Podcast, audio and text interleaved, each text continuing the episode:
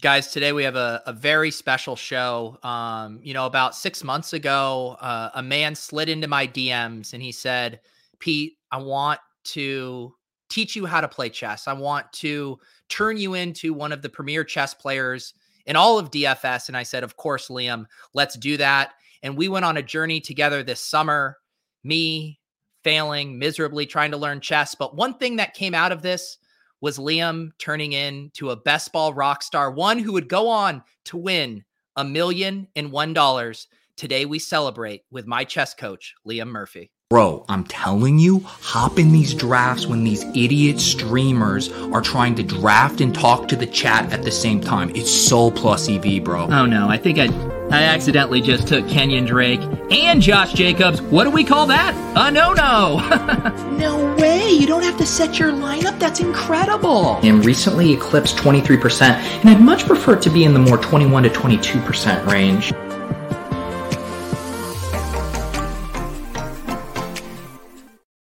There he is, yes. the best ball mania 2 champ in the flash. Liam, how are we doing, buddy? Uh, we're doing great. Thank you so much for having me on. Um, excited to do this show, and it, it just seems fated, man. Like, you know, we we were we were connected there. We were both in the finals. We both had big sweats, and uh, now we're here.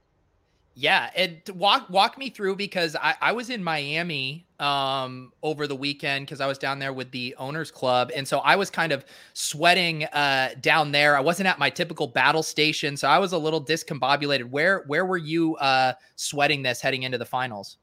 So I was at a bachelor party with my boys uh, down in the Keys, and you know, like it, it was a wild weekend, man. Like we're we're like bouncing around from bars to bars, you know, like I, am I'm I'm in different live finals. I was in like first in the puppy at one point, and then I got uh, you know obviously the BBM two was the one I really cared about, and you know just just absolutely wild.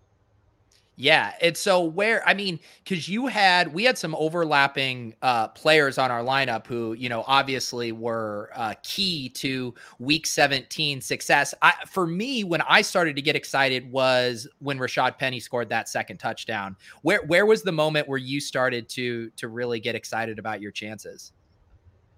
I mean, so obviously we were like drinking throughout the day too. Like it, it's just like a wild day and I mean, Josh Allen scores the two rushing touchdowns, and other than that, like scores three fantasy points. So when Chase when Chase starts going off, I knew I was live because there was only ten Chase teams. I had seen your guys' team um, on Twitter, and I looked at a bunch of the other teams, and you know your what your team was one of the better teams that that could beat me because I knew my team was super live with the low ownership, and I knew your team was super live and like you know I didn't love seeing some of the players you guys had. I was like I didn't love that you guys had Mitchell because that was such great leverage. You guys obviously had like the nut wide receivers um, compared to me. You had live quarterbacks. So like when did I feel it was real? Like you know I knew I was good in the morning games, but once like Amon Ra and Penny start going off both for me, like I'm sitting in first and then um, at the end, at the end of the afternoon games, Noah Fant scores a garbage time touchdown to like really separate me from the field. Yeah. And like, and I knew he had like a good chance of having a good game. And that's when like, you know, like my my cousin even said he's like, oh, now it's real. Like now was like I was in first by like whatever, like five points here or something. Was still Aaron Jones and MBS to go and Claypool, but then Fant scores that garbage time touchdown, it's like, oh, now I'm now I'm big real. Yeah, for sure. The Fant one was because that was a huge thing. Was can anyone separate at tight end? Um, and you know, the, there were so many Mark Andrews teams. I'm sure, like uh, like Beimfohr and I, we were pretty excited not to have a Mark Andrews squad heading into that. And so we're here sweating. We had Pitts and Hunter Henry on our team. Of course, uh, Damien Harris was uh, stealing some of those uh, Hunter Henry touchdowns. But once you got that Fant TD to give you what, like a 10 or 11 point separation on teams like ours at tight end, that was just so so massive. Yeah, I mean, it was like it, it was even it was like 16 points. I'm sitting at yeah. like 16 points, maybe even more because I don't know if like second place had Davante Adams or not. I don't know if those points were added in yet. Um, but like I knew like Davante and Chubb would be the big guys to fade after that. Like, and you know, I like it was it was just surreal and like I I knew Gesicki like being close enough to Andrews. I felt great about. Yeah. And, and Kupp not burying me. I felt great about because that was the game. Obviously, I was worried about because Kupp's like fifty percent and in a smash spot, and Andrews is just mega chalk. Which tight end is not where you want to really be mega chalky in a DFS contest, but when it's free, when it's free to just have Mark Andrews, I don't I don't know if like you, you know. Right. Yeah, and even just like looking and then I can pull up uh our uh our lineup here. I mean, your other huge differentiator was obviously Amon Ra um, and having him go for 30, where, you know, we're sitting here, and this obviously was an earlier screenshot, not the updated one. Uh, for some reason, I didn't pull that, but we had, you know, Keenan. I guess we did get the Davante Adams um, decent game, but just between the Keenan, CeeDee, you know, we just didn't have anyone kind of step up there and get us in that, you know, 20 point range that would have thrown us into contention. When those guys all are in our lineup at 10 or 11 points, it was just going to be so tough to catch you.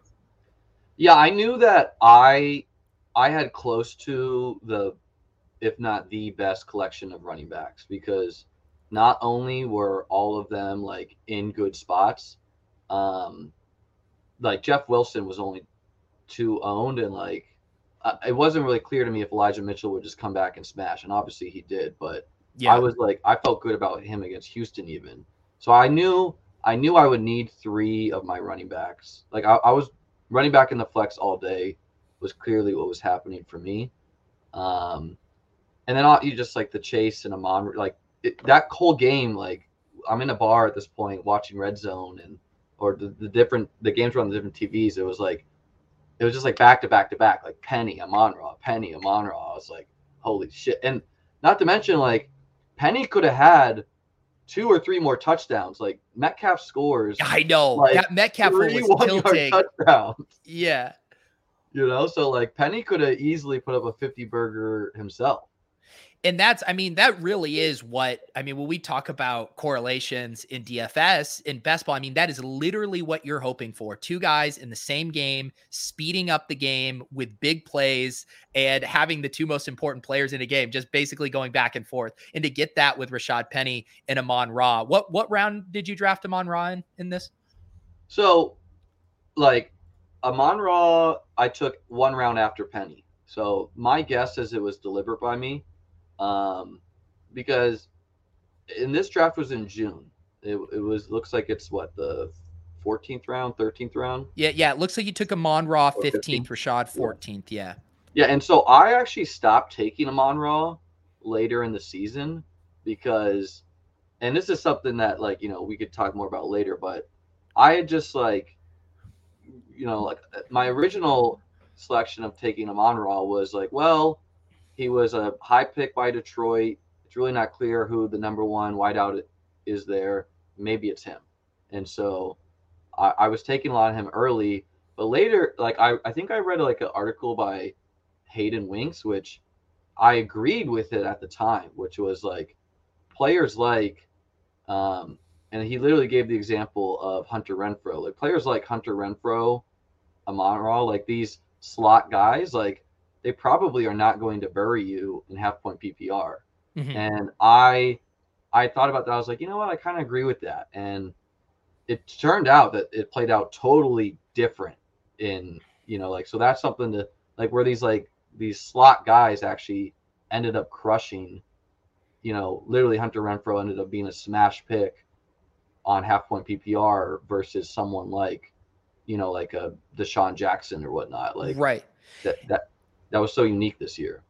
Yeah, and I think that's also a good lesson too. And I know uh, you know, it's Leone was joking about his team that made the FFPC best ball finals where he misclicked Big Ben as a third quarterback and that actually helped him advance one of the weeks. And I think that example of these guys we perceive as low upside, you mentioned the slot wide receivers like um even just sprinkling those in in a way can just help give you the floor to advance from a specific week when you're more boom bust plays your MBS down here late your Dyami Browns when those guys don't hit it's nice to be able to bank 10 points from someone. Yeah and I mean and also they were just like smashing in touchdowns like yeah. uh, I mean so I talked about this a little bit with Eric too but you know the the perception of most people is like DraftKings is easier underdog is harder just because the pool is sharper. But what I thought was, and that's like, yeah, that's an easy thing to say, and I kind of agree with it. But I also think there was a lot more group think going on on underdog, which allowed you to, if you were just like different in different areas, it allowed you to actually kind of have a big edge. Uh, just because if a lot of people are thinking the same thing, just like, you know, like that's natural, going to give you leverage. Yeah, what would you say? Uh, I, I, it's funny reading your mentions because uh, you tagged me in a tweet, then replying like you're getting just all the most bait. Well, how many lineups did you have in this contest? Uh, the, is that the most uh, common question you've gotten since winning? Um, actually, no. I mean, a lot. I think me releasing the draft pool, like the most common question is like people saw I started running back, running back, and they're like, "Are you only a running back, running back guy? Did you ever do zero running back?" it's, it's just like it's the obsession with the first and second round, which, I mean, if we're being honest about how the season plays out, like whether you start running back, running back, or wide receiver, running back, or wide receiver, wide receiver, literally only comes down to what happens week 15 through 17. Like if Davante Adams and Tyreek Hill both go like 50 like 50 point games for three weeks straight, well, clearly zero running back is the best start, and it's just so you you know variant a super high variance thing where maybe one helps you qualify more teams. Like maybe running back, running back, or help. Well, that's qualify. Herzig's. That's Herzig's uh, thesis for sure with the hyper fragile is that he and I think the data backs it up. Like you're going to advance more teams if you start, you know, three running backs. The problem is most people can't take their feet off the gas once they take three running backs and they can't help themselves in in more rounds whereas it's optimal to just be done with it if you're loading up with that many early. Well and i take it further where just av- just trying to qualify the most amount of teams was something i tried to think about 0% because i believe i saw a stream between like you and eric where one of you made the point like you know we're really trying to play for first here and i really try to take that to heart where let's let's even say let's say zero running back qualifies like 50% less than the time versus like you know the, if 8% is your expected math let's say you only qualify 4% of the zero running back teams well let's say the playoff teams that only represents like 1% of the field or something you know it doesn't if you like because i qualified under average for my 100 set of 150. Me I too. Yeah. I, qualified 19 out of 150, and I was weighted to zero running back, is my guess. But my teams were all super unique, and yep. that's what matters way more than flat like qualifying. And you know, that's that's how uh, that was my belief. You know, like obviously I ran incredibly pure for it to like work out. Um, but I, I really like to me, especially on full point PPR, if I was just trying to qualify the max amount of teams, I would always just like wait on quarterback because yeah. like I think that's the easiest way to qualify teams. But I I don't think that's the best way to win your playoff matchups because if a Josh Allen, a Kyler, whatever, if they drop a 30 40 burger in a round, like you're not you, gonna be able to catch them. You yeah. need those guys. Yeah. Yeah. Yeah, it's funny you say that because I I guarantee I think our portfolios just in the aggregate or whatever had to have been so similar because I think I advanced 18 out of 150 and tilted towards zero RB and then had with Beimfohr the one very live team that was a super unique team. And it, it, does feel validating because we could also run this, you know, tournament 10 times, 100 times and we don't get that one team through. Yeah. That's incredibly live.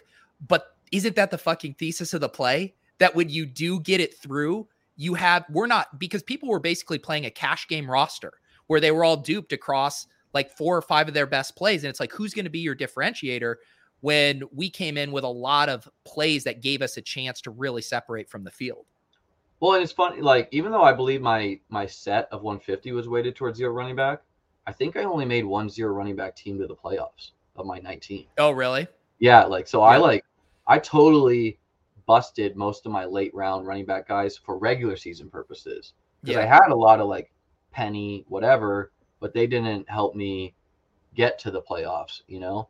Yeah. Um, h- how many did you make the semi? How many of your teams made the semifinals? Four, Four. four. So yeah. I had I had six semifinals teams. okay.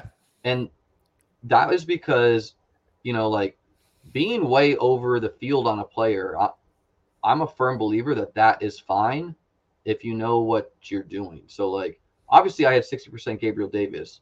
He scored two touchdowns in week 15 and that was huge. That Yeah. for my for my teams because i qualified six teams for the semifinals which that you know now i'm like super live. Um and if obviously if Gabriel Davis busts, okay, I don't qualify 10 teams for the semifinals, but who cares? Like this is a this is a top heavy contest. Embrace the variance and do high variance things. So like things ways I've thought about that and I don't want to talk like pure strategy the whole time on the show, but like maybe maybe you just choose one it's totally fine if you just say, you know what, I'm gonna do running back, running back this year, or I'm gonna do zero running back, whatever for every team I do, because it's a high variance strategy. But if it works, it works. Or and like I think it's different loading up on 10th round Gabriel Davis versus a first round pick, a second round pick. I agree. I agree with that take. I also think though the thing that was unique about zero RB this year is, and I, we've talked about it on ship chasing a little bit. We just didn't have those high floor pass catching backs. You know, normally each we have the James White, the McKissic, the Nyheim Hines, where you know I like building out a, a more textured zero running back core where you have, you know, a couple of those guys that can break out, say your Javonte Williams that you took in the fifth or sixth round, and then you have your Rashad Pennies and your Jeff Wilsons late, but then you have some of that floor production that get you that seven to eight points to keep that floor high while you're trying to advance. And then you let the chaos of the season kick in and Rashad Penny's putting up 34 points. But this year, like a lot of those James White, Gio Bernard, Nyheim Hines, like McKissic, like those guys didn't get it done. And so I think zero RB struggled um, probably advancing more than it would have otherwise. I thought this year, to me, the big difference of this year is if this year was last year draft, people like Josh Jacobs, DeAndre Swift, like these guys like that, they would have been first, second round picks. And so well, Josh me- Jacobs was two years ago. yeah, yeah, he was. Yeah. And so, but like the the field adjusting to letting these running back, like these guys who we used to take in the first, second round, all of a sudden are in the quote unquote dead zone, but they're still like good play. Like Chris Carson, even like I had a lot of Chris Carson and Penny, just be, and it was a simple lizard brain take as like they play Lions week 17. They like to run the ball, like Lions suck at the run. One of them's gonna smash. It was like Yep. as that was like as as deep as the take was for me. But these guys were no longer first, second round picks. They were kind of cheap, and I think the ADPs next year are going to be wildly different, even more than anything we've ever seen before. In in what direction? So my my guess is that just the players on good offenses are going to get major bumps. So so like if Tom Brady returns, the Bucs guys or like you know those guys maybe will not be third, fourth round picks anymore. Like people are going to think more about what offenses are going to score the most points. Like Yeah. and, and like Yep. fire those guys. And we saw that to a, a little bit of an extent with like CeeDee Lamb, right? Like CeeDee Lamb was getting steamed so hard where his prospect profile was similar to some of those other second year wide receivers, but he was going, you know, late second at points just because people were like, oh, I'm getting a breakout second year wide receiver and on the Dallas Cowboys offense where people were ready to make super big bets on those offenses. and I and I also think it's going to be fascinating what happens when players like a Ja'Marr Chase, like these guys who crushed this year and were cheap, like if if Chase all of a sudden is a first round pick, what's going to happen to someone like a Steph Diggs? Where's he going to settle in after having an okay but not great season and he's kind of getting old? Is he now? Is he still going to be up there? What's going to happen with the elite tight ends? It like what? Where are they going to go? Yeah. Uh, you know, it was like you could tell me Kelce's a first round pick. You could tell me Kelce's a third round pick right now, and I'd be like, oh yeah, okay, that kind of makes sense. But like I, I have no idea how it's going to settle out, and I think things are going to wildly change as they always do. Yeah, and I know we're all excited uh, to uh, for Underdog to get their hands and release a lot of this data for construction stuff. I'm sure we're going to have a, a, lot of fun with that. On the tight end front, it did seem like uh, obviously Andrews was a huge part of a ton of teams who advanced, but it did seem like a lot of two mid tier tight ends were kind of the dominant construction, at least for in the finals this year. Yeah, I mean, I was a believer going in to the season that if you think about it logically, elite quarterback and elite tight end is more important on half point PPR than PPR for yeah. the simple fact that they don't get more points. So it made no sense to me why players like Josh Allen were cheaper on underdog versus DraftKings. It made and so I if you look at my exposures of my top 10 guys, like I'm heavily exposed to a lot of the top quarterbacks, except Mahomes. I thought that was too expensive and I thought um, and I was highly exposed to all the top tight ends. And even though Andrews is not in my top ten, because I kind I kind of like Hockenson, he's he's over eight percent still. Um, but then you had guys like Dawson Knox, Gronk, and Dalton Schultz who crushed it too. So yeah. Um, Yet uh, I was the same as you. I think I ended up being pretty balanced on Andrews and Hawk. They were always going like back to back on that five six turn yeah. all year, so I would just kind of split there. Um, but you're right. I think we're going to have all off season uh, to talk strategy, the new metas, the data, how that conversation is going to shift. But uh, we do need to get into some of the fun stuff as uh, Willis asks here. I'm sure you have also gotten this question, but you need to let the people know. I mean, right now, I, I did see my 25K from the eighth place finish came through. Do you have a million dollars in your underdog account right now? Yes, I do and it just can can we get a screen? Can you give me a screen share? I want to see what that looks like up there. Uh, that, um, I, I need to see it. Oh, hey, I go over. Uh, there's a little glare. Go for glare. Oh wow. Hey, God, we're gonna go. We're gonna go big here. Oh, now now you're in a three. I'm drafting, drafting people. I'm grinding. Um, there it is. It's a little blurry, but I I take your word for it. It's a million yeah, dollars. It's I a million dollars. Um, um no big expenses planned. I mean, yeah. like I mean, I like. There's one point where I had anxiety about this. You know, like I was like, holy shit, like. I've never been in this situation before. I, I'm assuming many are like that. I mean, I, it was just like it's not a secret that I won because clearly I'm on Twitter. I'm not like gonna put a, out a Facebook status or like an Instagram post about it. Um, but you know, like I don't know. I'm just trying to meet with the right people, get advice. Probably more gonna go for like investments than I mean, like I wear Crocs, Pete. I'm not like a I don't have Gucci. All right, let me see the Crocs I, now. Put your feet I, up. I have no desire for them. I'm on the second floor. You're lucky these are up uh, here. Uh, oh my god. um, I so I don't really like have big expenses planned, and I'm more of a experienced person over um, item type of guy. So like I would much rather go on a vacation yeah. and do things with people than buy a car. Um, yeah. And so I don't know, man.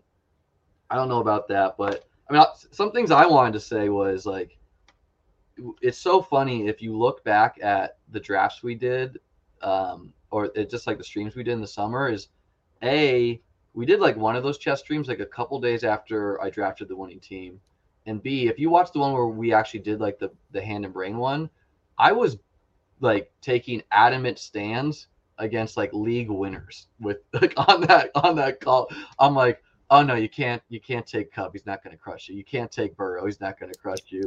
So like I was not afraid to take player stands, and I'm a firm believer in that. But I was big wrong. I was way underweight about almost every league winner. I was underweight on Taylor, Kupp, Deebo on underdog, um, Fournette. And because I was still underweight these league winners in the regular season, that actually helped me make these unique teams. Obviously not intentional, but it just goes to show you like you, you can be wrong and still and still win.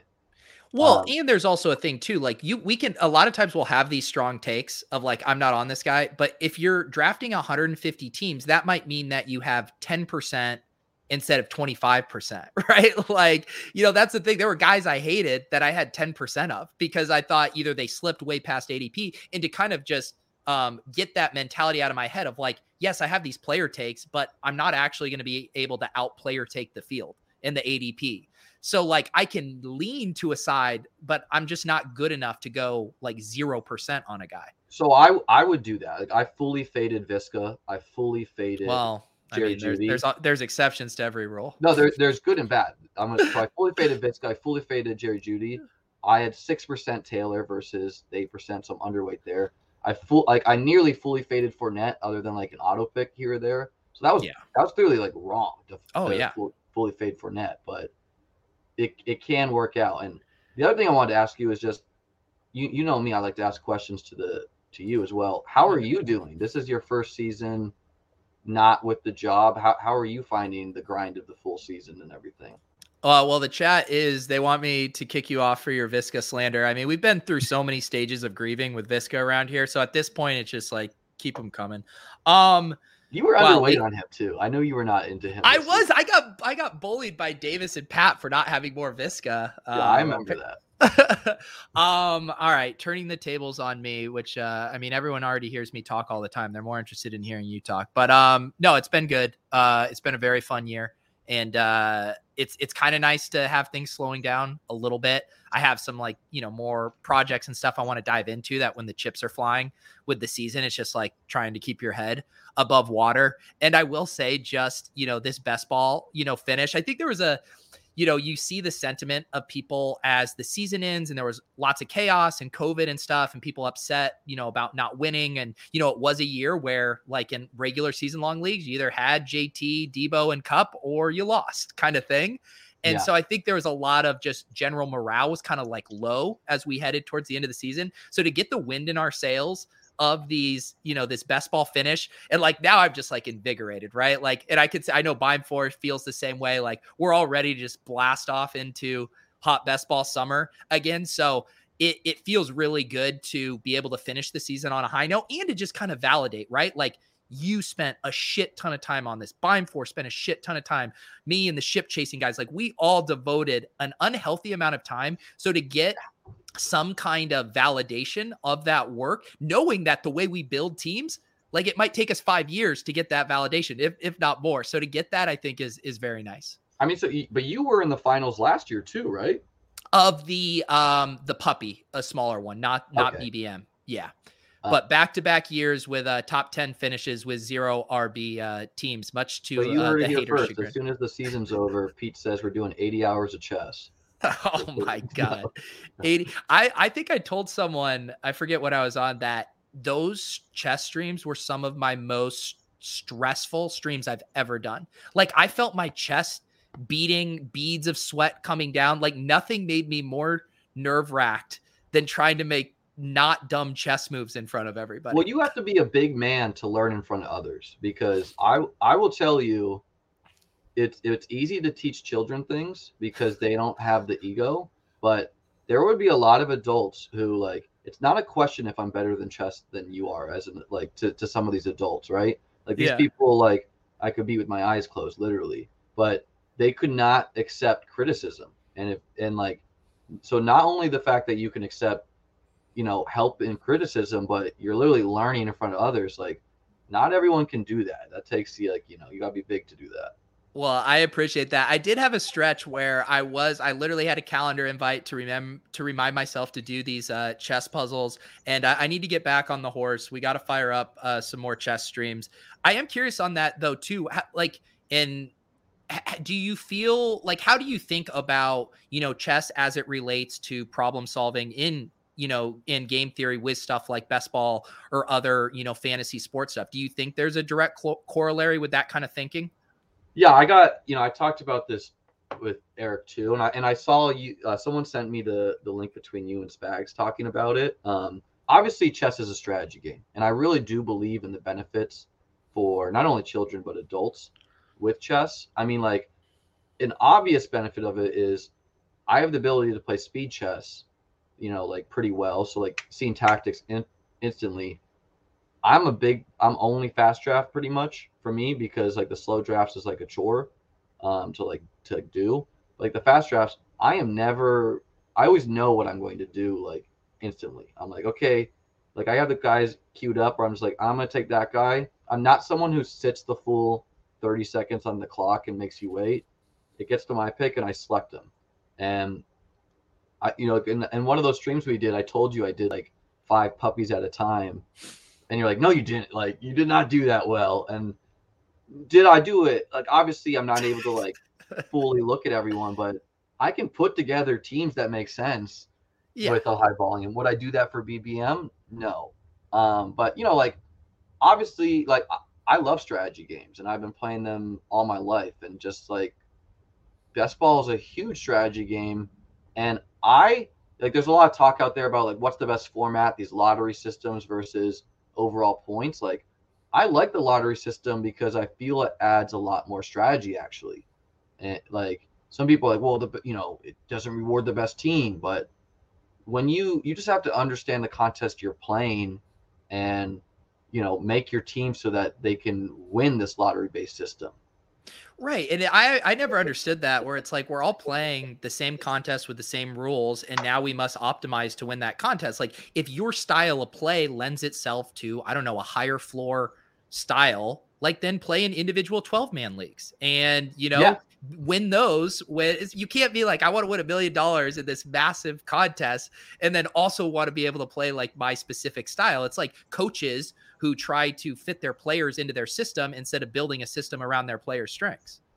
Yeah i mean like so, so, someone told me like i was talking on twitter someone they're like well i'm just trying to bank an roi each year so i don't have you know like you know so i have my you know I so i don't no risk of ruin. And i'm like well a that's you're playing Don't the wrong contest, contest. yeah. and b the it's getting harder. Like two years ago i had a massive um i had a massive you know advance rate. This year i did not. Like i, I just think people are getting better.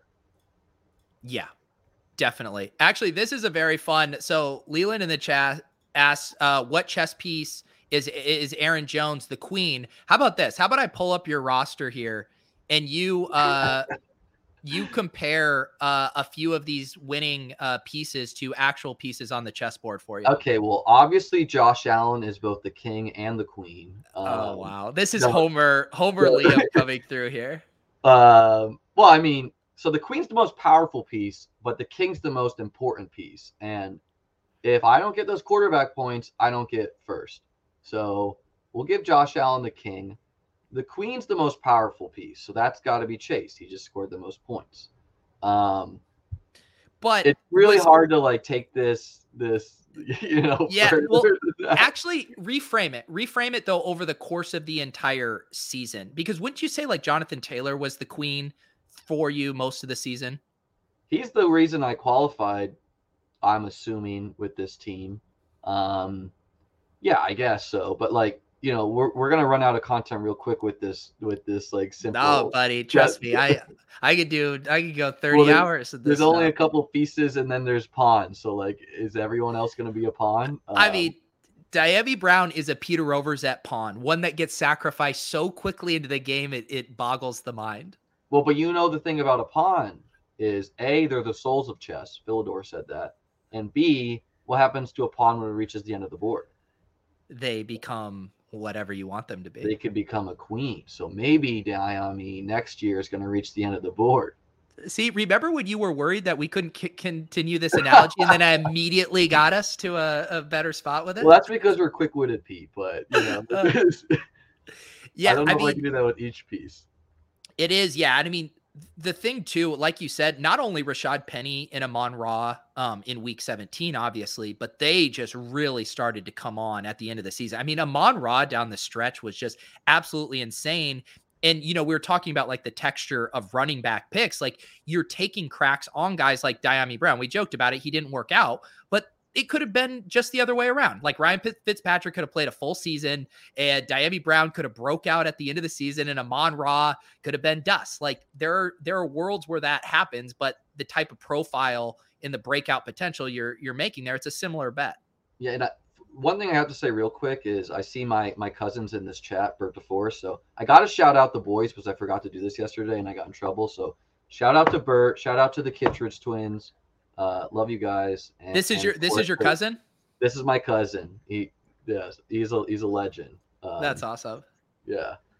Um, so gotta shout him out. But no, I mean, and like Amon Ra, like if TJ Hockenson and uh, D'Andre Swift are like are healthy, he probably doesn't get like he had like five weeks straight of like 12 to 10 targets. And he's doing it with like Tim Boyle. uh, he's, he's poking I, fun at someone for, for that. uh, uh, yeah. Uh, also, Jack asking thoughts on unstacked teams, sir. Josh Allen to Cole Beasley. I mean, well, and, but go ahead because I I, I, would push back. The biggest thing one. I got, and I and I don't I don't like. So, I had a ton of game stats. correlation. I t- ten of my eighteen players were stacked. If you think about it, um, yep. Josh Allen to Beasley. That's the easy one people understand. And well, you had a bring back with Damien Harris, or sorry, no, uh, you didn't have no, a Falcon, no, did no you? Falcon. No Falcon. Although i did do that somewhat, but I, I thought the Bills D would be very good. So yeah, um, the Josh Allen to Cole Beasley, and Josh Allen's the exact type of quarterback who can score rushing touchdowns. And like a lot of people, I remember some people made the point like, oh, you can't take Allen if you don't have Diggs. I never agreed with that because a Josh spreads the ball like Buffalo spreads the ball more than most offenses, and this is when they were playing four wide receivers. But B he scores rushing touchdowns, so of course you don't. Um, and then my other correlation is obviously Amari Cooper and Christian Kirk. That's game yep. correlation. That was the game that we all circled way back. We all love. Yeah, we all love. Amon Ra and Penny, um, and then Boyd and Chase. That's positive correlation, and, and um, so is Aaron Jones to MVS. That's positive correlation. Um, it, and I think that you know, and we've we've now had this conversation a lot in DFS too, where it's like obviously the mini correlation with Penny and Amon Ra, like that's the nuts. With the two, you know, alpha performers are just ping ponging back and forth. But also, if one team boat races another team, like how many times have we seen this year Bills or Bucs stacks win DFS tournaments not brought back because they're the one who brought the total way over and all the points were concentrated on their team. So the same correlation applies. It's just a macro correlation that's negatively correlated on a play to play basis, but in the macro of the game is the kind of correlation you're looking for. Yeah, and I mean so this is my second year of like attacking best ball pretty in depth and like the growth of best ball is insane. Like I I stumbled upon best ball on DraftKings, you know, like last year. I didn't I I I didn't know I knew you as the man's and then I found you like late winter, I believe, like as Peter Overzet. I was like, holy shit, is that Pete Manzanelli? Like I I I never knew like like the the in the beginning I didn't know about the the bit and everything. I was like I wasn't quite sure. And um but what I was going to say is last year I I look at the playoff matchups and I like pretty and like I care about that. And so like last year I can give an example. I faded Dalvin Cook Cook quite a bit in uh 2020 because I didn't like that he played like the Bears um and like a couple other like strong run defenses or teams I thought would have strong run defenses. And that actually ended up being true. He did not have a great playoffs, but he had he was like a season winner in the regular season. And then, but I was looking more at like weeks 15, 14, 15, 16. And then I was like heavy on Derrick Henry that year because they played like the Jags and other shit and like Lions. But yeah. this year, I really only looked at week 17. And I was just like, you know what? This is the only week that matters. And just hope you get a team there. And then you have the correlation if you do. Yeah.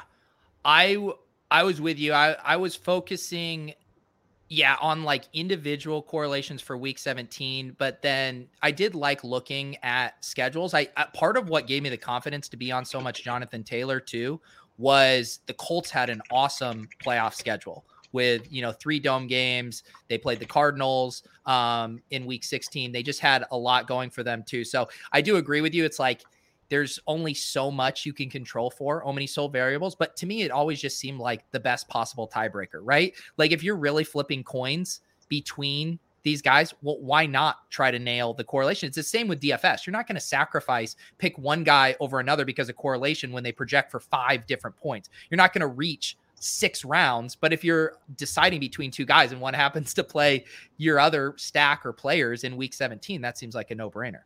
Yeah. Yeah. Just like, of course, a no brainer. Um, yeah. and, and I would like, I was trying to, I was, I saw someone ask, like, was I thinking about these things when I drafted? Yes, I was. Uh, but of course, sometimes I just got lucky and it would be correlation. I would like look after the fact and be like, oh, great, I got week 17 correlation. And like, I knew the week 17 games like in May. Like, you could ask me, like, who's playing who. As soon as that schedule was out, I knew those teams. Of course. And again, you can talk about how that stuff can go wrong too, right? Like, um, you could have ended up with a Ja'Marr Chase and Travis Kelce team looking at that KC Cincy, and then you know that stuff doesn't necessarily advance, or you know that doesn't hit. You know Tyreek Hill, if you had him on that, he did nothing um, with some of those correlations. So it's it's just putting yourself into a position to be right. I feel like the analogy is the T.Y. Hilton touchdown from Sunday, where he's just like waiting. Dude, that there. touchdown, I was like, if, if that cost me a million dollars. that is what would you say about that too? Because the best ball sweat is really hard. I guess it was a little more confined with 160 teams. How many like roster watching were you doing? Like trying to figure out who before kind of you separated and had that cushion. Like I found it to be a difficult sweat. And so I was just like, I'm going to root for my guys and just not care about anything else.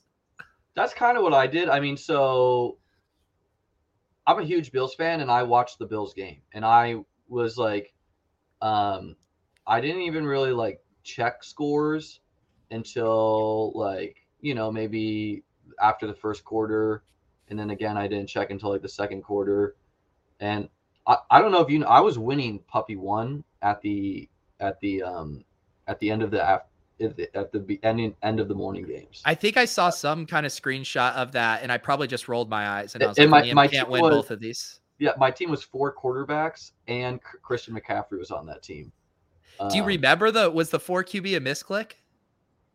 No, I did it on purpose, and I, I, didn't sick. do it a ton on underdog, but I did it somewhat on DraftKings because I was like, okay, if you know, like if you're gonna take four, like literally the quarterbacks were like 15, 16, 17, 18. Like I would just like queue up every quarterback that started and like leave the the draft. Um, and they were all like it was like Zach Wilson, Big Ben, yeah. Derek Carr, you know, like yeah, it, and Matt Ryan. Like, and literally none of them scored more than like ten points or something. Um, so I, I you probably that. always got fifteen from one of them each week. that was like yeah, I was like okay, well because my my lesson from 2020 was I had a lot more cheap quarterback teams, and it was it was like I had Derek Carr and I like Matt Stafford, and both were like injured and like they they just got crushed by like the Josh Allen Kyler teams. And I was like, okay, if I'm gonna do that again, like I'm gonna have a lot of them. I don't think four quarterbacks that great in 18 rounds. I think in 20 it's actually totally fine um, if you want to do it. Yeah. Um, let's do one more strategy question, and then we can we can. Uh, I want to rip off a playoff draft with you. Leland asked here, what do you think of early tight end for next year versus mid to late, given how much Andrews advanced? And I want to hear Liam's thoughts. I would just say I'd be a little careful about reading into the Andrews stuff specifically so much of how that played out. Like he wasn't a league winner uh, until Lamar went down and Huntley, you know, unlocked him. And so to me, there's a lot of survivorship bias in the Mark Andrews analysis, but curious on what you think about tight end on the whole. Yeah, I mean, this is things I need to like think more about to like give a, a, a strong answer. I can answer this question, but like a lot of these, like as Pete said, I'd be really careful of taking any sweeping takeaways from even anything I'm saying or did or any results you're seeing because I mean, as we know, the result football is not that random of a sport. So if you won you were going to win always. And, you know, no, I'm, I'm joking about that. It's super random, but I'm just curious what, what, what round are these tight ends going to go in? Like, if, if right. you're telling me if Kelce is a, I was kind of low on Kelce this year. I still, I had like 10% of him just because I didn't want him to crush me. But I was worried that he was old. And I did, I couldn't really find a lot of data on what happens to aging tight ends. And you know, like yeah, if Lamar's playing, Andrews probably doesn't have the like those huge weeks And so I'm just curious what what price are these like the elite guys to be versus like a Fant Gesicki, Dawson Knox type guy. Um, and I'm if, they're like if you're telling me Kelce's in the first, I'm probably not going to have a ton of him. If Mark Andrews is in like the first or second, I'm not going to have a ton of him. If they're in like the third, no, maybe I will. But I just think it's so hard to even think about. I think the sites are going to set their rankings, and that's going to begin average draft position to begin, and then someone's going to make content about something, and everything's going to change so wildly next year. Yeah, and I mean the thing, like we were just talking about it, how it pertained to the finals, about how in week 17 we were trying to find was there going to be a tight end that separated? And you mentioned the elite quarterbacks. Like there are weeks where josh allen or kyler at the beginning of the season would drop 40 and you that is a massive separation gap from all the other quarterbacks who are scoring 25 that week. At tight end that's the whole conversation right? Do we have elite tight ends that can actually separate? And we've had it at moments in the past or moments a specific week for kittle where we've seen it and mark andrews strung together three weeks but it's this hard thing where the draft capital on a say a fifth sixth round mark andrews that's not going to burn you if he's just you know middling and then has the upside late. But if you're paying a first round cost for that, that is going to sink you. Like, I don't think if Mark Andrews was a first round pick this year, even if he went off when he did, I don't know how many teams would have had him. Well, you even saw it the year before because Mark Andrews was in the third and he had terrible advance rates. Yeah. It didn't have that much difference of a season. And for tight end on on half point PPR, it's really all about did you fall in the end zone or not? You know, because we we saw that with Fant and he's tight end one. Yeah. In it's interesting too. Yeah, thinking yeah, through the through the Andrew stuff, I actually just forgot what I was gonna say. I lost my thought. But uh yeah, tight end tight end will be uh will definitely be interesting this year. And I'll be curious to see how many of these guys. I'm guessing we're gonna see an overall correction and maybe a correction too much. Oh, I remembered what I was gonna say. Um you know, there are scenarios too where on on Beimfohr I's team we had Kyle Pitts, and I still think the thesis of that pick made sense. Where there are realities where he has the Ja'Marr Chase s game or the 35 point Mark Andrews game down the playoff stretch. Obviously, the run out for the quarterback play, the offense and stuff was awful. But like you can see why taking stabs on players like that. Noah Fant, who is on your team, like he's considered one of the most talented athletic tight ends in the league. If things break right for him, he does have that potential. So that idea of at least making bets on tight ends who can do that, I think still holds true. I had a ton of Pitts because I was just like, this guy could, and that's why I was underweight on players like Kupp, Is because I was just like, you know what, he could do it. And I mean, yeah, I, like this isn't really a secret. I'm sure it's something not everyone knows about, but like being an elite athlete is super important to be a good tight end in the NFL. Yeah. And so find those guys. And and like Fant is elite, Gesicki's elite. Like these are why I was on these type of guys. Yeah.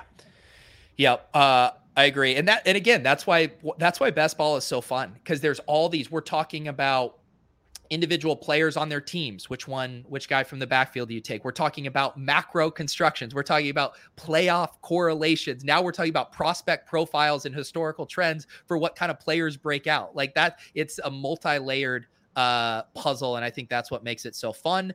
And speaking of multi layered puzzles, how many of these uh, playoff best ball drafts have you done? You've been burning through that balance? So I did about, I'm only doing gauntlets. Um, and I've done I did like maybe 20 and maybe I've done like a couple more since since then. Um, so I've been doing quite a bit of gauntlets. Um, I've done none of the mittens. I've done none of the big mitten and you know like the buy in to payout ratio is is important to me. So yeah, I don't think I wouldn't like maybe I'd do one or two big mittens. Yeah. Uh, but and I kind of like some people don't like the one out of six advance rate. I think it kind of is actually interesting. Um, it's it's totally it's totally different. H- how about you? Yeah, I've been I've just, I've been splitting like when the mitten filled. Uh, you know, if I'm doing shows, um, you know, maybe hop in a mitten. Um, I I'm slowly gearing up. I feel like I. I'll do I'll do either if you want to stream, but mitten or gauntlet, whatever. Let's let's hop in a gauntlet right now. I just clicked it for us. All right. Um, and and my approach for this is, of course, high variance. I I've pretty what I've personally been doing is pretty much just choosing Buffalo to win the Super Bowl. No, that doesn't. You choosing Buffalo to I know, do well? I know. That This doesn't sound like you, Leo. No, but I mean, like this sounds like it's a high variance contest, so Yeah. it's fine to just choose one team and like you know you, you can't diversify yourself. To No, I win it. want I want the full Liam experience with this draft. You know, in the comfort of my own home under the covers, I can fade the Bills. But when I'm on stream with Liam, you better believe we're super stacking the Bills. And we actually got a good uh, draft slot to do that as well. Yeah, we, we did. And I've been that's the other thing is I like I have a ton of five, four, five, six spots and not like out of my set of 20, like almost none, one or two. So it it, it kind of became easy. Here you go. Deal or no deal. What percentage of your million would you just light on fire if it meant the uh the Bills could win the Super Bowl? Well, of course I'm just gonna place the million on the Bills winning the Super Bowl. So I, I don't need that question at all. I just assume you're always leveraged long on Bills futures. the, and how I'm kind of doing it is with these gauntlet drafts, like you know, because I, I I don't live in a, I don't think Florida you can sports bet quite yet. Like Se- Seminole Hard Rock just rolled something out, and then they said you're not allowed to deposit money anymore. So I don't know what's going on there. I'll have to take a look. Um, let right. it ride. Let it ride. Yeah, ten to one. There you go. Um, also, yeah, if you guys haven't gotten uh, signed up on Underdog Fantasy, you can get uh, a hundred dollar deposit match with promo code Pete. That'll get you into uh, four of these gauntlet drafts, a million dollars in prizes. These are going to be absolutely ripping here over the next uh, week and a half or so until the playoffs start. Five dollar uh, buy-in ones, twenty five dollar, and uh, the big mittens. What two fifty? Yeah. Make sure Yeah. you do promo code Pete. Make sure you hit the like button. Make sure you hit the subscribe button. You know, Liam this- knows how to do content. He gets this it. man just crushed a, a stream and he does like he just does another uh, another one back to back like how often do you go back to back to back streams like this I I have like three or four days a week where I do th- at least three streams. so the question is are people going like so of course we're taking digs here Uh yes, of course we are. And, Imagine fading digs on a stream with Liam. and i mean hawker should take kelce mahomes you would think. You would think, unless he just wants to watch the world burn. jonathan taylor's adp doesn't make sense to me um I In which direction? I too expensive. Let's take Josh Hmm. Allen. I think like the Colts. I mean, a they're not even a lock to make the playoffs. B, I just think. I mean, this year has changed things with like running teams actually having a chance, especially in bad weather. But like, I just think they're so. I mean, you could need him to advance out of round one if he like has a big game, but To to me, the argument from I, I think I actually tend to more agree with you, but I guess the counter would be um, there are so few bell cow running backs that have the potential to put up 30 plus. And so if you got two 30 plus games from Jonathan Taylor, that's going to be pretty hard for other rosters to keep up with. Yeah, I I mean I agree with that, and this was something Eric was actually talking about in his Discord, which he like totally disagreed with that. I don't think it's I don't think it's unrealistic that that could like he just crushes so much, but his point was really just like, well, if the rest of your roster does good, who cares? And like, yeah, that I agree and disagree with that.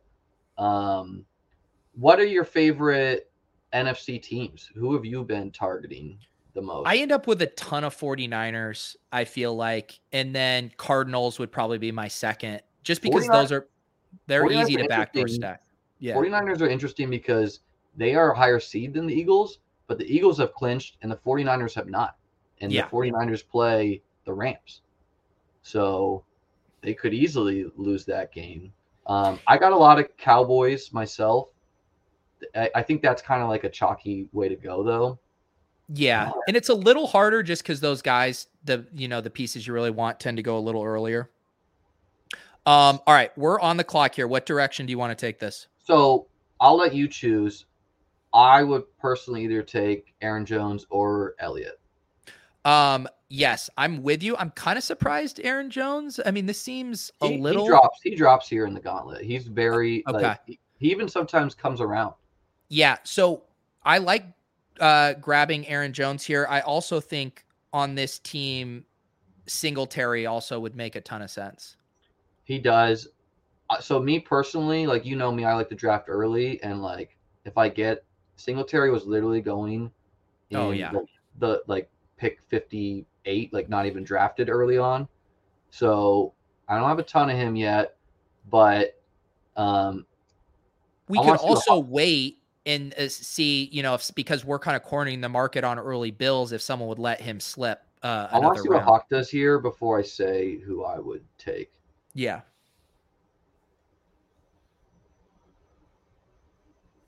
Looks Now- like he's doing. Looks like he's doing Bucs, which like that makes sense. It's him. too bad Chase went because then we could just essentially draft your BBM two Yeah. on the team. Yeah, where's Amonra? yeah, yeah. Put him, put him in the player pool underdog. Um, Uh, Yeah. what do you so want to do? I would take Elliott here because we need the running back points round one, and now we're setting up Green Bay and Dallas, and like Green Bay secondary pieces are crazy cheap, and I I don't even think like you know the MVS the Lazards, like even like whoever the hell their tight end is Josiah or something like that. Yeah, and I would say now in this construction, Singletary obviously can be a luxury pick if he falls, um, but now he's not a necessity because we're going to play for either Bills versus Packers or Cowboys Super Bowl, and we'd we'd get the running back points already. Yeah, I would definitely take Singletary if we can get him, but I would not take him the next time we pick. Probably. Yeah, I would prioritize the other the other guys. Yeah. Um, What other But- AFC teams have you been liking once you get past your Bills love? so I had some Chargers teams early on, just like one or two, just in case, like just so I have a sweat. Um, but and I have like maybe I don't even think I have one Mahomes team. So I, I think I've really just like I've pre- like Josh Allen's probably on like ninety five percent of my teams the way it's just worked out. Because Yeah. early early on in the gauntlet you could get Josh Allen where we took Jones. Right. Um, and and Leonard Fournette was a first round pick. And Tom Brady was a first round pick. I should have known Zurich with this team uh, was going to take Singletary. This has to be one of the weirdest teams uh, I've seen. A lot of people like I think playoffs is fascinating because you look at them and like some people are just drafting dead teams to my take or or dead to dead to win it all. It definitely, yeah. I mean, this team could certainly advance, um, but yeah, I mean, there's no like, what's your Super Bowl stack with this team? Like, what Super Bowl are you playing for through five rounds? Yeah, that having the three NFC guys is just egregious. Like clear, like three different, like Davante, Tom, and Stafford. Uh, I'm not. I'm never doing that. And if that's what it takes to win, okay, congrats. GG, GG. Yeah. We'll pack it up. Um, all right. So this will this is going to be an interesting spot for us Go as far uh, as go with the flex position. yeah. Um, I mean, is Damn, no- this no one who goes great with us. Who who are you leaning? I- So I could either I could either try to double tap Rams here and even add a third NFC team yeah? like Michel and Because we could basically go four two two with Bills as our four. Do you want to do you want to do Michel over Odell or do you do you like Odell first? Because Let's let's let's do Odell first, just based on Who's Hawks running ADP. What and I think he's going to go with a buck. he just but he just he needs a running back. I- I- So I guess he should take Clyde, but and the Chiefs Cl- the Chiefs no longer getting the first round bye is fascinating too. yeah, that's like you know so i it was easier to fade them when they weren't i was just like well screw it but I do. I do kind of like. Uh, oh, he goes Darrel? That works.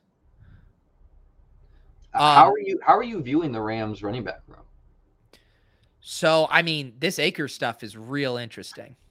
It's all my. DraftKings teams on best ball had had Akers left so i was like oh my god am i gonna get like Get a- him back. Yeah. yeah Yeah. Um, I I'm always generally like a more big believer and I think like just momentum and betting against injury return. So I'm still team Sony, but um, i'm team sony too you could get him late but i'm for taking him right now and then we'll just take like whatever like the dalton schultz's the mvs's and whoever the hell we want on buffalo yeah, I I mean I think we're pretty set up here for a four Buffalo, two Green Bay, two Dallas, two Los Angeles. Do you agree?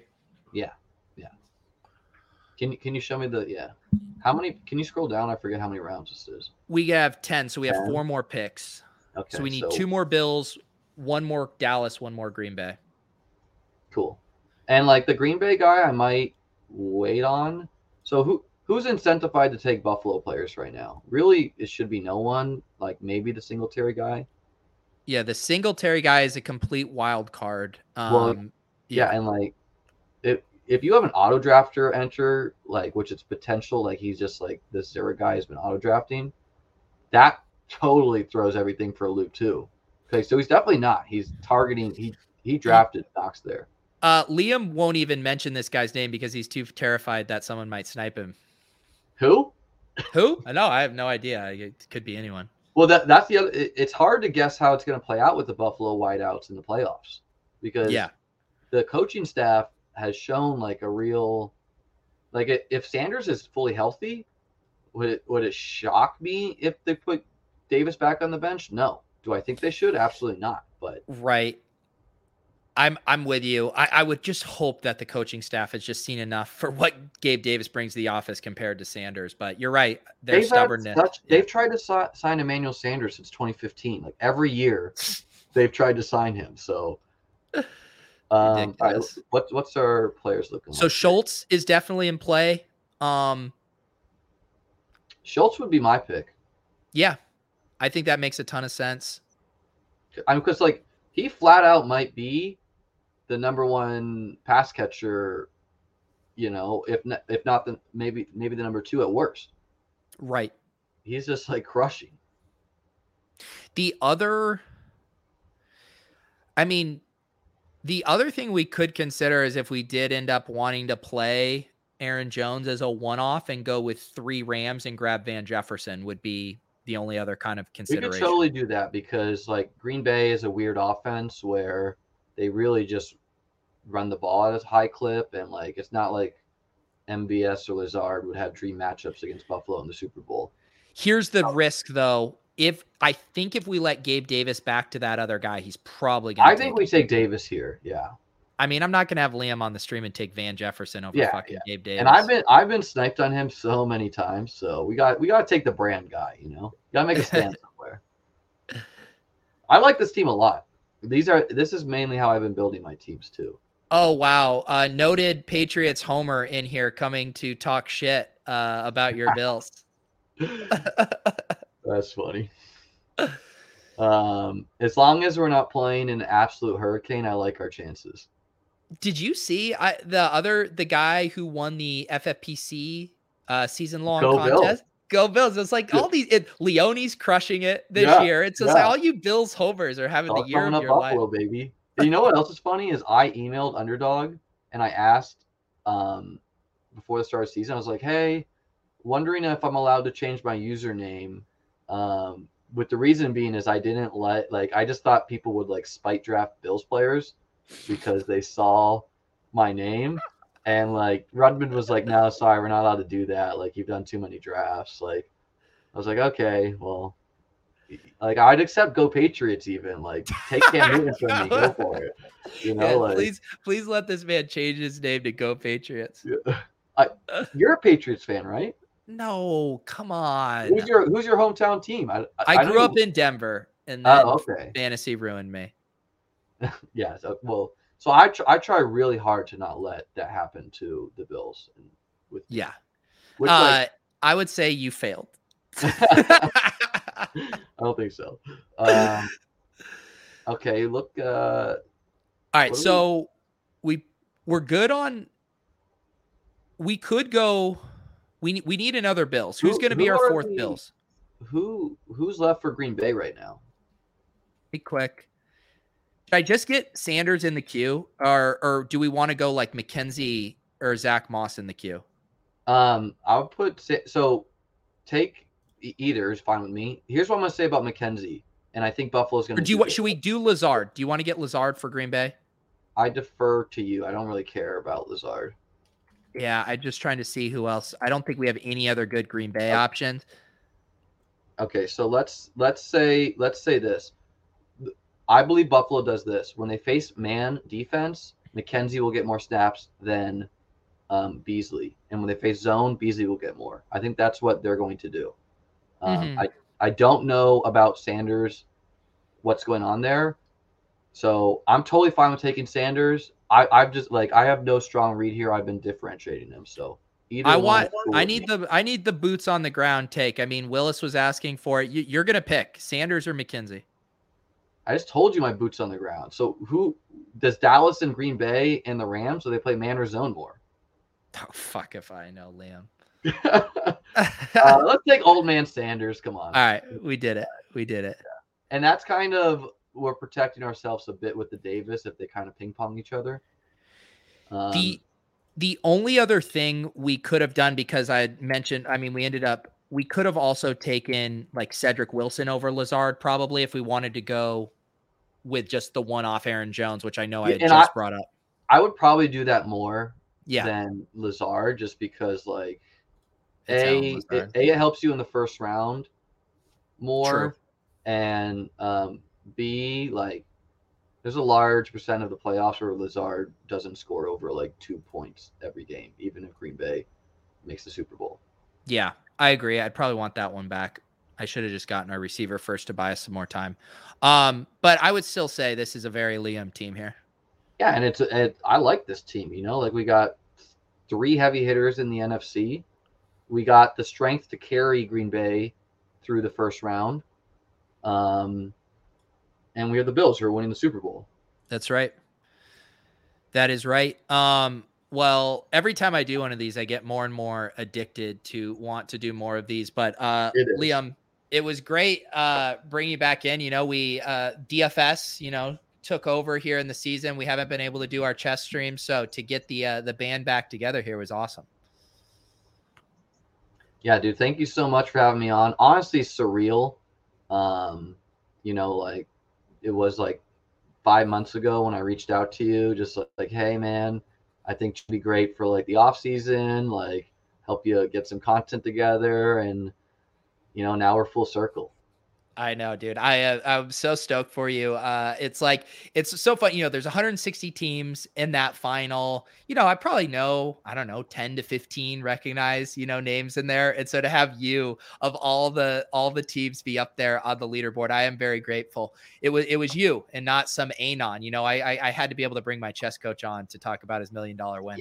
And it's just better for the sport of best ball for whoever wins it to, to get out there and you know like talk about it and and be friendly, you know? Yeah, for sure. Uh, yeah, underdogs in good hands. They had Herzig uh, ship the inaugural. We got Chess Liam taking it, it down. And, and I know that Herzig and I live in the same city, right? St. Petersburg, right?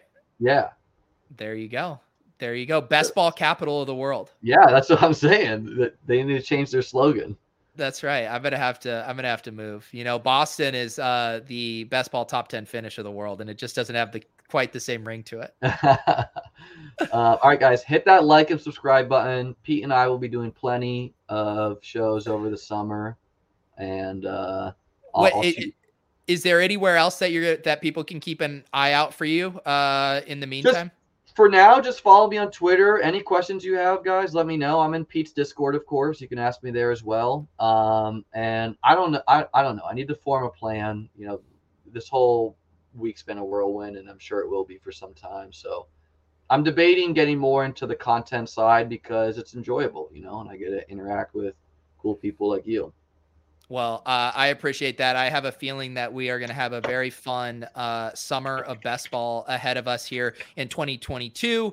Shout out Underdog uh, for being the best best ball platform. We love you over at Underdog. I will see you guys tomorrow at noon, where best ball Pete, Pete, where Best Ball Pete turns into Cash Game Grinder Pete. I will be on with Derek Carty for Chess Liam, aka Liam Murphy, aka your million dollar and one champ. We'll see you guys next time.